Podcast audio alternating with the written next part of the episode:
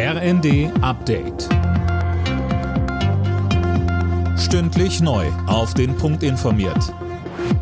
Ich bin Dirk Jostes. Guten Tag. Im Konflikt um Getreideexporte aus der Ukraine gibt es offenbar eine Lösung. Wie die türkische Regierung mitgeteilt hat, wollen Russland und die Ukraine heute ein Abkommen unterzeichnen. Linda Bachmann. Es sieht unter anderem gesicherte Korridore im Schwarzen Meer vor. Genaue Inhalte sind aber noch nicht bekannt. Das Abkommen wurde wochenlang ausgehandelt. Die Türkei und die Vereinten Nationen hatten dabei vermittelt. In der Ukraine stecken seit dem russischen Angriff Millionen Tonnen Getreide fest. Dadurch sind weltweit die Preise für Getreide gestiegen. Das 9-Euro-Ticket sollte nicht im August auslaufen, das fordert der Verband deutscher Verkehrsunternehmen. Sönke Röhling, Verbandchef Wolf, spricht in der Süddeutschen von einer Übergangslösung bis Oktober. Er sagt, dann fallen die Bürger nicht in ein Loch, sondern werden weiter entlastet und die Politik und die Branche hätten zwei Monate mehr Zeit, ein dauerhaftes Angebot zu entwickeln.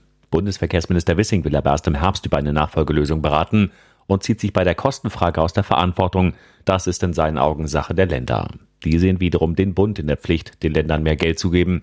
Nach einer schnellen Lösung sieht das nicht gerade aus.